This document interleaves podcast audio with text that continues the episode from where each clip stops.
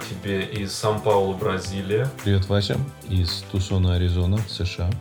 Ну, смотри, э, у тебя сегодня хорошая была идея, ты мне э, сообщил, но я позволю тебе ее ввести, а я пока поищу мем на эту тему. Ну, на, на самом деле, мы должны признать, что хотя у нас не политический подкаст, но в мире началась война, и большая часть нашей аудитории, они все об этом знают, думают и с этим связаны, и мы не сможем обсуждать политические новости, все. Но что мы можем обсудить, помимо этой ужасной войны, где мне бы очень не хотелось, чтобы она происходила, и это все ужасно, но те, кто за пределами этой военной зоны, они столкнулись все равно с этим прямо или косвенно. И одна из вещей, с которыми мы все столкнемся, это то, что цифровое разделение между разными странами, оно будет все сильнее и сильнее. То есть будут происходить блокировки, будут происходить ограничения, будут э, ограничиваться какой-то доступ к ресурсам по разным методам. И что с этим можно поделать, вот мы как раз это можем обсудить. Потому что мы с тобой много путешествовали, много сталкивались с такими ограничениями, у нас есть какой-то некий опыт, который может быть полезен, мне кажется, в, на, в наше время практически всем. Да, и, например, моя мама, проживающая в России, меня спросила, а как мне скачать приложение VPN? То есть я не ожидал, что я когда-нибудь от нее в жизни такое услышу. Но, тем не менее, это произошло. Да, ну вот, во-первых, что такое VPN? Это а, Virtual Private Network. Это виртуальные приватные сети. Значит, что это дает? То есть, когда человек со своего устройства, которым он хочет пользоваться интернетом, будучи это мобильный телефон, или это компьютер, или это планшет, хочет пойти на какой-то веб-сайт. В зависимости от того, где находится сервер этого веб-сайта, сначала человек подключается к своему провайдеру, то есть оператору. То есть, если это мобильный телефон, там, предположим, в Москве, ты подключаешься к МТС или Билайну. Дальше Билайн подключается к своему провайдеру. Тот провайдер подключается к большому какой-то сети, такой мега главной такие такие, которые между странами ходят. Дальше оно попадает либо по той же стране, либо в другую страну. И дальше попадает уже там дальше по аналогичной цепочке к серверу, который стоит в каком-то там дата-центре. И там подсоединяется. У этого дата-центра есть, соответственно, IP-адрес, на котором находится этот сервис. IP-адрес – это как бы цифровой адрес ресурса. То есть, что происходит?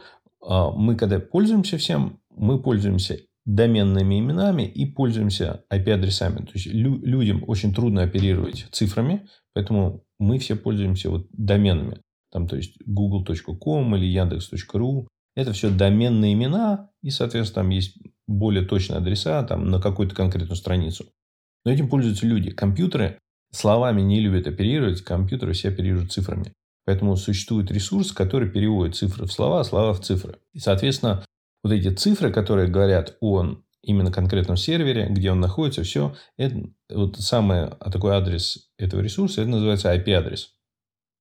IP – это интернет-протокол адрес. И, соответственно, по этому IP-адресу обычно можно определить, где этот сервер находится. Так вот, что дает VPN? VPN позволяет твоему телефону, ну или компьютеру, или планшету подсоединиться к какому-то серверу и дальше идти с него уже дальше на тот ресурс, который хочешь пойти ну, предположим, на Инстаграм. То есть, если ты поставил себе вот эту программу VPN на телефон, что она делает? Она делает специальное подсоединение к серверу, который, ну, условно скажем, находится в Амстердаме. То есть, оно подсоединяет твой телефон к Амстердаму, и весь э, поток интернета в обе стороны дальше идет через вот этот специальный цифровой туннель, зашифрованный. Через их сервер вот этого VPN-оператора а, в Амстердаме. И дальше ты идешь уже на этот Инстаграм, как будто ты идешь из Амстердама. Это один из способов, который популярный. Ну, в общем, э, простыми словами выражаясь, это ты как бы говоришь прием сайту, на который ты идешь, или приложению, что ты находишься не там, где ты находишься, а в другом месте. И он тебе верит, потому что у тебя есть специальная программа. Я не в России, я в Голландии. Да. А, и Инстаграм говорит, голландцам можно. Ты в Голландии, тебе можно. Угу.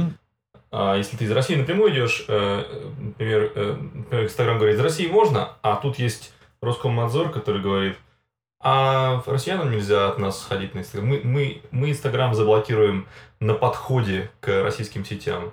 Например, угу, да, то есть да. это как-то вот И, и VPN, кстати, вот я вопрос тебе, может, я вперед забегаю немножко, но скажи мне, может VPN он всесильный, например, очень хороший VPN, самый лучший, то сидят там умнейшие программисты и, и говорят тем, что VPN у них будет самый крутой, самый лучший. Может ли он быть всесильным, такой VPN? Это, это все немножечко сложнее, потому что, ну, если бы VPN был такой всесильный, не нужен был, например, Tor. Ну, Tor же использует тоже. И это немножко mm-hmm. другой подход. И, во-первых, вот с чем я лично сталкивался, я когда находился в Москве, а у меня когда-то был мой мобильный американский номер у AT&T. И мне что-то надо заплатить счет, не могу зайти на веб-сайт AT&T, ошибку выдает. То есть, вроде как работает, вроде как открывается, но не дает ошибку. Я позвонил э, в техподдержку, тоже долго не могли, там более поднял э, уровень. И мне технически сказал, ну, ты, наверное, пытаешься позвонить из-за границы. А я такой, ладно, попробуй через VPN, все равно не работает. То я понял, что происходит, когда ты первый раз заходил, тебе веб-сайт NTNT поставил небольшую куки, ну, маленький файлик, и они уже определили твой location. Но как я это смог все обойти? Я, значит, сначала подключился VPN, потом еще есть другой способ, как они могут отличать. Я браузер может попросить разрешить расшарить твое loca... ну, местонахождение, location. Это тоже может повлиять. То есть, ты подключаешься через VPN, но тебя веб-сайт спрашивает, разрешите пользоваться location.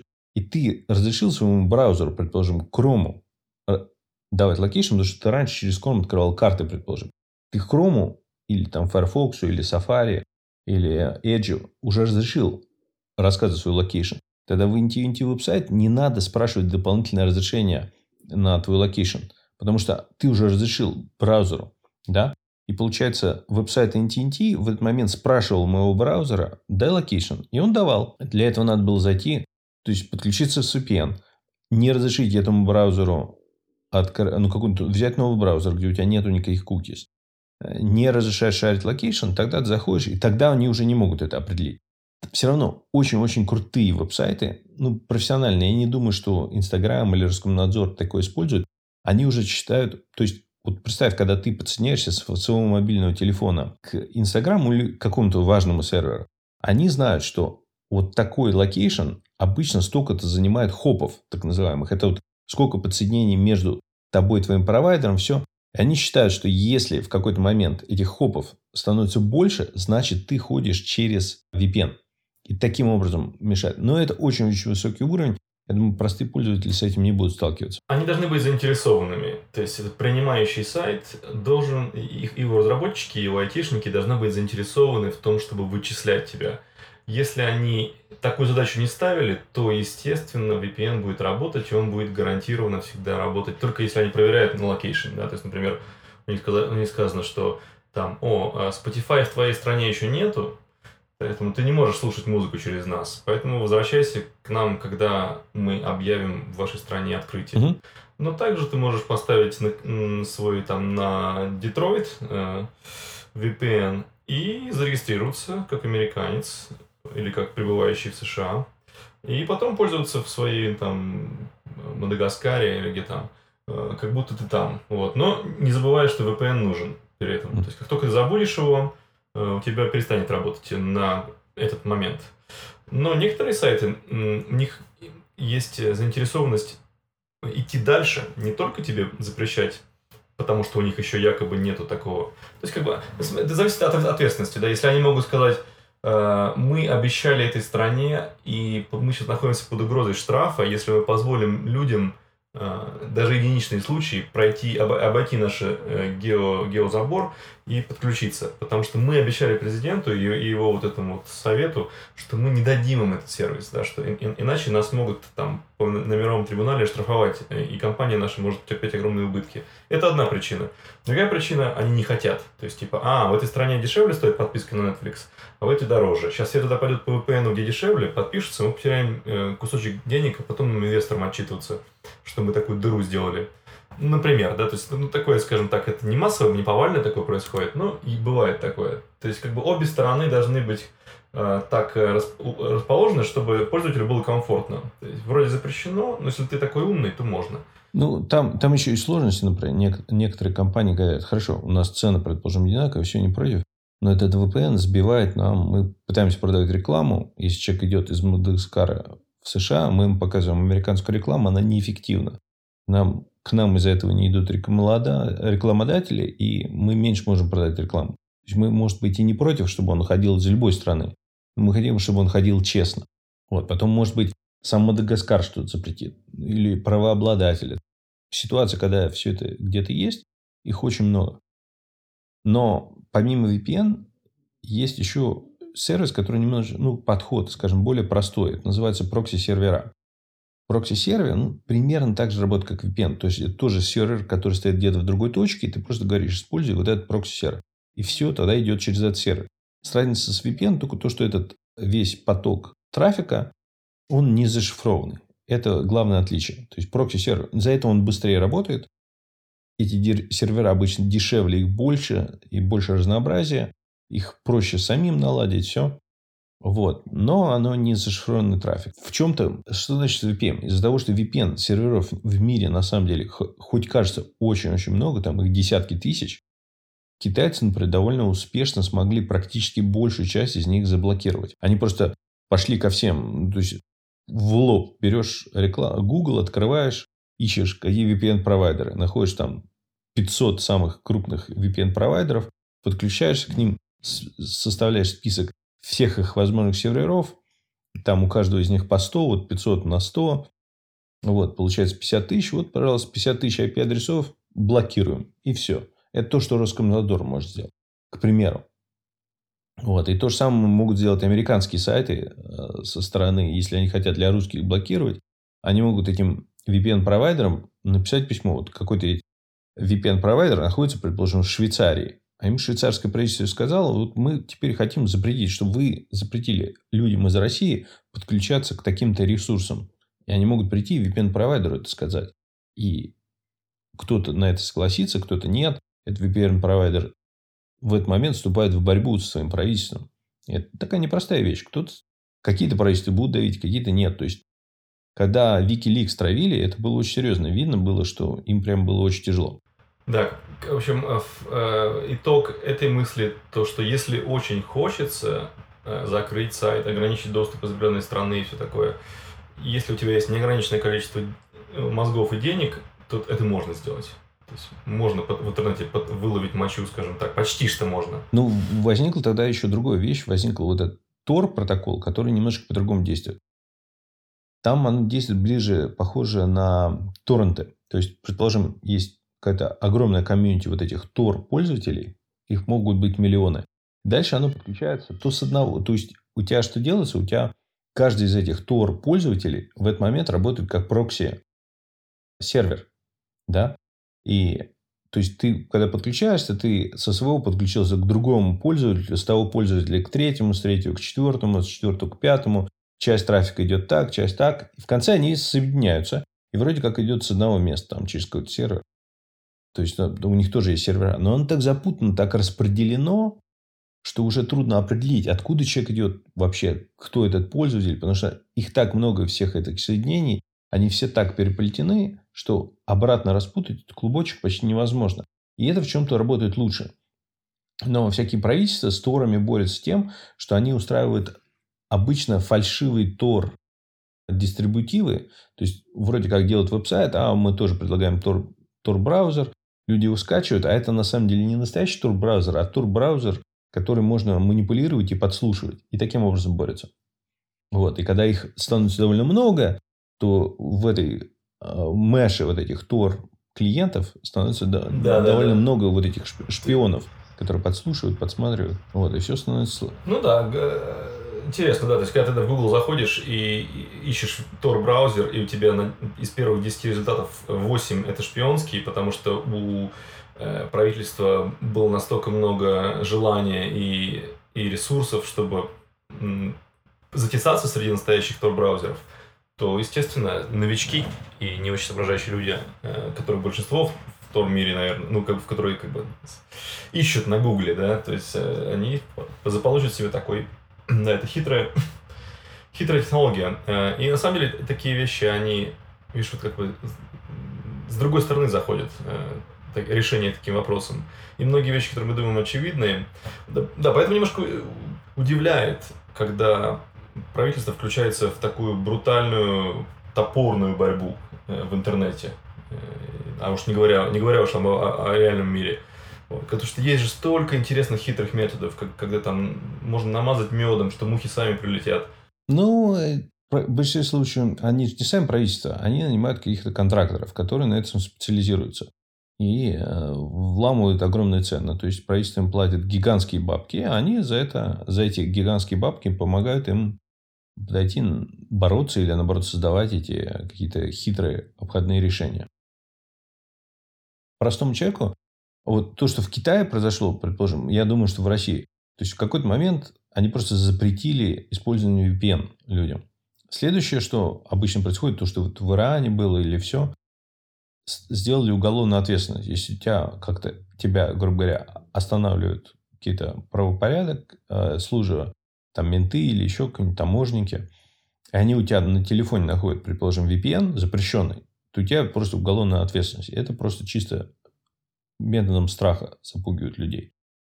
В Иране, например, там настолько было жестко, там многие люди вот прибегали к а, передаче информации через Bluetooth. То есть у каждого человека ты не подключен к интернету.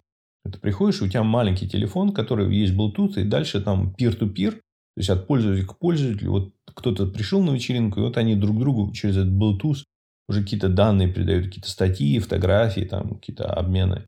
И, соответственно, а дальше этот человек один, который это все собрал, как Фидонет, знаешь, там, один человек пришел, обменялся данными со 100 людьми, дальше этот человек уже пришел в какую-то другую точку, где есть интернет, и там все это выгрузил через э, защищенный канал.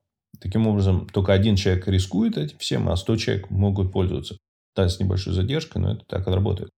Ну, напоминает мне ситуацию на Кубе, где там другая мотивация, там интернета просто нет, он очень слабый, и поэтому люди, которые могут ловить сигнал с, из э, США, они скачивают кучу интересных фильмов всяких с переводом испанским, всякие музычки прикольные, и они делают такие паки, то есть они делают такие USB-стиксы, или, может быть, уже по Bluetooth раздают такие, например, там, типа, как, как знаешь, как медиа-журнал mm-hmm. такой, вот тебе 40 фильмов, 20 мультфильмов и 50 альбомов с э, отличной музыкой на испанском из Америки. Вот. И они вот раздают такие, там, же выпуск там 755, 756, там, ну, вот. Это как бы не потому, что там, э, это по интернету там, или как-то там в VPN там, это что-то там наказуемо. Просто э, э, люди не могут находить так качественно это, и, и так много всего, и поэтому, да поскольку у них мало опыта работы с интернетом, и нету сервисов стриминга, ничего такого, вот, поэтому такая тоже похожая тема. Ну, вот этот челночный интернет, так называемый, то, что Фидонет был. Ну, Фидонет был лучше, потому что там как, там вот, а, ну, ты знаешь, ну, я расскажу слушателям, что, в принципе, там, когда нет постоянного соединения с интернета, то есть, есть э, система узлов, какой-то, предположим, узел в Москве, человек есть в Москве, он, предположим, раз в день на полчаса подсоединяется. А дальше у него есть другие знакомые по Москве, есть другие знакомые в других городах, там в Казани, в Перми, там в Липецке, в Владимире и Питере. Они к нему подсоединяются, то есть в другое время. И вот он, и у них есть набор пакетов. Получите, набор пакетов отослать. То есть ему вот все вот там, грубо говоря, в Липецке чувак говорит, вот я хочу пойти на тот веб-сайт, отправить это сообщение и получить почту, которая мне. Он попадает к этому узлу, тот узел передает в Москву, в Москве дальше, и дальше все вот это сохранено. Потом тот человек, который подсоединяется к интернету, он все запросы отправляет, получает ответы, которые были накоплены, и дальше распределяет их по своим таким. Такого типа интернет, конечно, будет очень печально, если к этому придет. Тут недавно все говорили 5G, скорость там большую. А мы сейчас говорим уже о даже не, интернете в нереальном времени. Вот, но да, да, да, да, да. Но стоит отметить для тех, кто не знает, что такое Фидонет, э, как он работает. То есть, додавал к тому, что ты объяснил, что это все делается точечными звонками. То есть, позвонил, обменялся звуками модемными и от, отсоединился тут же. То есть, ты ну, как, как этот, как доставка курьерская, да, там курьер забрал то, что нужно передать, курьер отдал то, что нужно отдать, mm-hmm. ну и так, так далее. Вот. То есть, пока он, пока он в пути находится, он ни, ни к чему не подсоединен, он, он э, как бы в, в, вне Э, наблюдения. Mm-hmm. А как только он подсоединяется, он быстренько как, как шпионы делают, да, обмен там. Вот подойдите там на угол такой улицы, там, если цветок там в такую сторону направлен, то оставьте пакетик в дырочке и заберите там э, другую там передачку из, из другой дырки под кирпичом. То есть как-то так вот Фидо, похоже, был работал, то что абсолютно было непонятно людям, которые не связаны с технологиями были. Меня самого заняло некоторое время понять. Но до такой степени, поскольку ты упомянул, э, до той степени дошло, что я, будучи подростком, я уже был э, нодой. То есть у меня, у меня я сначала был поинтом, потом я стал нодой, и у меня было порядка 10 человек, которые у меня тянули э, информацию. Даже BBS я гонял типа, с 11 часов там, до 6 утра. Вот, так что да. Я думаю, с практической точки зрения, все-таки мы еще далеки от этого. Вот, но на практике людям советую установить 2-3 VPN-клиента, потому что многих запретят. А мы с тобой пользуемся EventScribe. Еще, я так понимаю, Cloudflare очень хорошая компания для этого. Потому что она мощный клиент, у них очень много серверов. Они надежны довольно в этом плане клиент такие крупные, которые VPN, которые везде рекламируются как раз, которые много тратят денег на рекламу, они самые в этом плане уязвимые, потому что их легче всего заблокировать. Mm-hmm. Они... Какие-нибудь более такие, да, абстрактного, ну, даже как сказать, неизвестные названия, но хорошо выглядящие, да, там, по, ну, то есть как что-то такое надежно выглядящее. Что нужно смотреть? Как, как выбирать VPN вообще? Во-первых, скажи мне про бесплатный VPN. VPN стоит, не стоит? Я думаю, бесплатные VPN, если, они могут быть ничего, если их дает какая-то гигантская компания, как Google или Apple, или mm-hmm. там Opera одно время давала. Opera в России запретили VPN. То есть, она есть в браузерах, которые за пределами России, но внутри России они... Большой риск VPN – это из-за того, что тебе весь твой трафик идет через этого сервера, там очень много можно подслушивать. Соответственно, там очень большое количество жулья, которые как раз именно занимаются сбором шпионской информации. Ну, в основном для... Раньше это было для маркетинговых целей, но сейчас будет это и для правительственных. Поэтому, с одной стороны, вроде как не, не хочется использовать большое именитое имя а, с хорошей репутацией, потому что именно их быстро заблокируют. А с другой стороны, не хочется использовать кого-то совсем неизвестного, потому что это могут быть жулики. То есть это довольно непростой вопрос. Да, поэтому да, э, консультируйтесь с вашими э, ботаниками компьютера. Да. Ну вот еще, что люди могут сделать, всегда можно делать самопальное. То есть, если у вас есть какой-то, грубо говоря, вот у нас есть круг друзей, живущих в нескольких странах или даже хотя бы в нескольких городах, то если у человека есть дома компьютер, на этом компьютере с специальным подсоединением можно установить программу, которая будет работать как этот VPN-сервер есть какие-то клиенты, которые позволяют это сделать, даже телефон встроенный. То есть, надо знать этот IP-адрес вашего друга, у которого стоит на сервере это. И к нему можно без специальных программ даже подключиться в VPN, и это будет ваш частный канал. И такое очень маловероятно, что кто-то заблокирует. Все равно к другу кто-то может взломаться из хакеров, поставить подслушивающую программку. Все это возможно, но маловероятно. Довольно неплохой способ. Интересно, интересная мысль, да. Я хотел бы пошагово увидеть, как это делать и как убедить э, этого друга, что для него это безопасно. Да, но это все тонкости. Ну, все эти способы будут хороши, и все это будет массово происходить в зависимости от того, насколько будут туго закручивать гайки по всему миру. Потому что сейчас мы сталкиваемся с тем, что закручивают страны с доступом из определенных стран, закручивают компании, ограничивают доступ и там риски разные. То есть еще один способ, конечно, многие это уже знают, но как бы иметь два телефона с собой. Один телефон пустышка, на котором нет, на нем должны быть при этом программы, как Facebook, предположим, Telegram, что если вас останавливают, грубо говоря, менты или таможенники и говорят, а ну-ка покажите Telegram, он не должен быть совсем такой бестолковый, на котором ничего нет. Они, они тогда сразу догадаются, что у вас есть другой настоящий телефон. Должен быть такой телефон, в котором вроде как ничего нет и ничего подозрительного нет. Там фотографий котиков, там собачек и цветочков. Там, а, вы говорите, я политик. Ну, или такой, такой режим, да, нажимаешь три раза на, на какую-то кнопку «включить», и он тебя переходит в режим абсолютно безобидного телефона. Такого ну, либо, либо иметь, да, дополнительный телефон и все. То есть, есть же раздел, ну, грубо говоря, в, в шифровании, это когда ты данные зашифровываешь так, что трудно взломать. А есть другой подход, называется стеганография. Это когда секретное сообщение, грубо говоря, прячется, что никто даже не догадывается, что он там есть. То есть, знаешь, как там это берешь книжку, вроде как выглядит обычная книжка, а там, на самом деле, если ты читаешь каждую, грубо говоря, 13 букву, это какое-то сообщение. Вот. Это вот стеганография. Мгм. И то же самое опять. Стеганография – это вот то же самое. У тебя есть телефон, который не опасно, а у тебя есть настоящий другой телефон или флешка спрятана, и таможенник даже не догадывается, что у тебя есть что-то секретное, потому что вроде как а, взламывать нечего. Да. Ну, такой подход. Хорошо, ну давай э, подходим к концу нашего э, времени для записи выпуска. И да, если у кого-то есть вопросы, обращайтесь к нам в телеграм-канале. С удовольствием пос- посоветуем. Да, ну вот я хотел сказать, что вот именно подкасты, чем ценные, чем мы с тобой как раз а, любим, почему подкасты, потому что подкасты одна из самых независимых медий. Хотя сейчас вот видео, конечно, эффективные, все любят YouTube, но YouTube это единая точка, которую могут запретить. Запретить довольно жестко и будет трудно обходить. Подкасты в этом плане, они более независимые. То есть, даже если есть подкаст директории, как, например, Apple, который тоже или Spotify или Яндекс, но все равно после того, как вы даже туда подписались, ваш плеер конкретный, он уже подписан на подкасты напрямую, и им вот эти директории уже после этого не очень нужны. А подкасты качаются уже с гораздо большего количества точек, и они более децентрализованы. И это очень хорошая медиа для распространения такой информации, которую пытаются заблокировать. Да, наверное, даже невозможно практически заблокировать. Потому что всегда, всегда можно всплыть на другом, на другом конце Да. с копией файла. Да. Вот. На этом я хотел закончить. Хорошо. Все, Ну, давай. Давайте всем мира и добра, беречь себя, потому что войну главное пережить в этих трудные времена. Я очень-очень за всех переживаю. Берегите себя. Миру мир. Мир и мир. Но пасаран. Все, пока, Вася.